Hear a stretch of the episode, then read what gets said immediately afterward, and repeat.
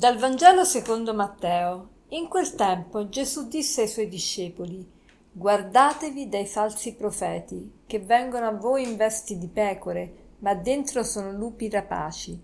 Dai loro frutti li riconoscerete. Si raccoglie forse uva dagli spini o fichi dai rovi? Così ogni albero buono produce frutti buoni e ogni albero cattivo produce frutti cattivi. Un albero buono non può produrre frutti cattivi, né un albero cattivo produrre frutti buoni.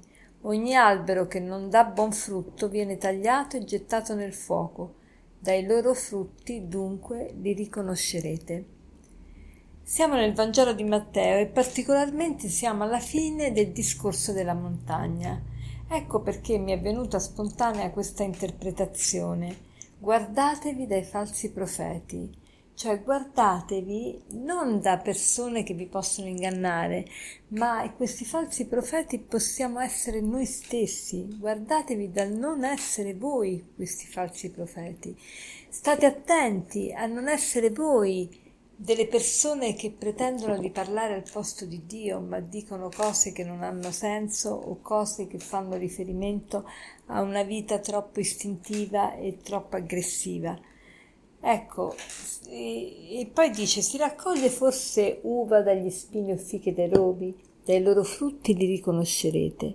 Ecco, tutti possono riconoscere se noi siamo in comunione con Dio dai nostri frutti. E quali sono questi frutti?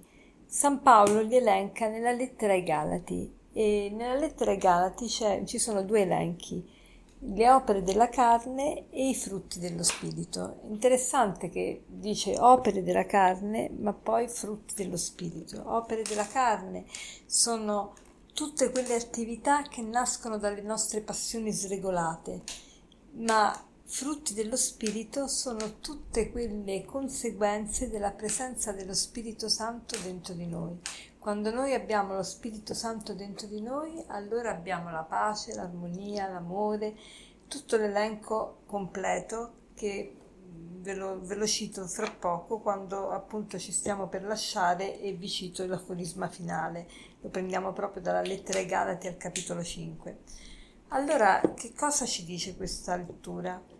Questa lettura ci invita a essere coerenti, coerenti con eh, il Vangelo, coerenti con la parola di Dio, cercare di farci abitare da questo Spirito Santo, perché allora produrremo veramente frutti di vita eterna.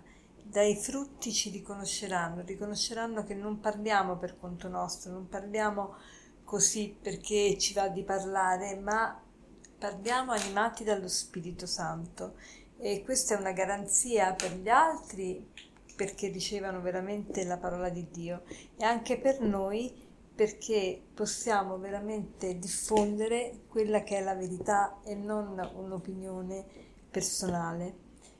E quindi vorrei oggi, il proposito di oggi potrebbe essere quello di rientrare in noi stessi e di vedere, ma io innanzitutto sono un profeta. Profeta che cosa vuol dire? Profeta viene da profemi, parlare al posto di qualcuno. Femi vuol dire parlare, pro al posto di.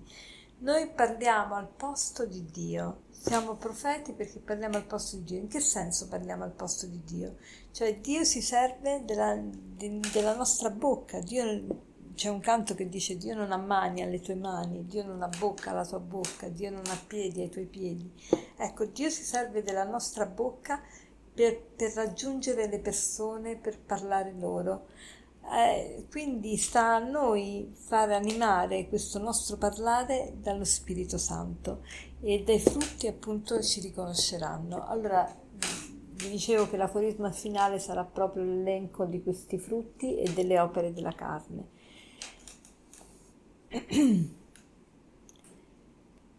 Le opere della carne sono manifeste sono fornicazione, impurità, dissolutezza, idolatria, stregoneria, inimicizia, discordia, gelosia, ire, contese, divisioni, sette, invidie, ubriachezze, orge e altre simili cose.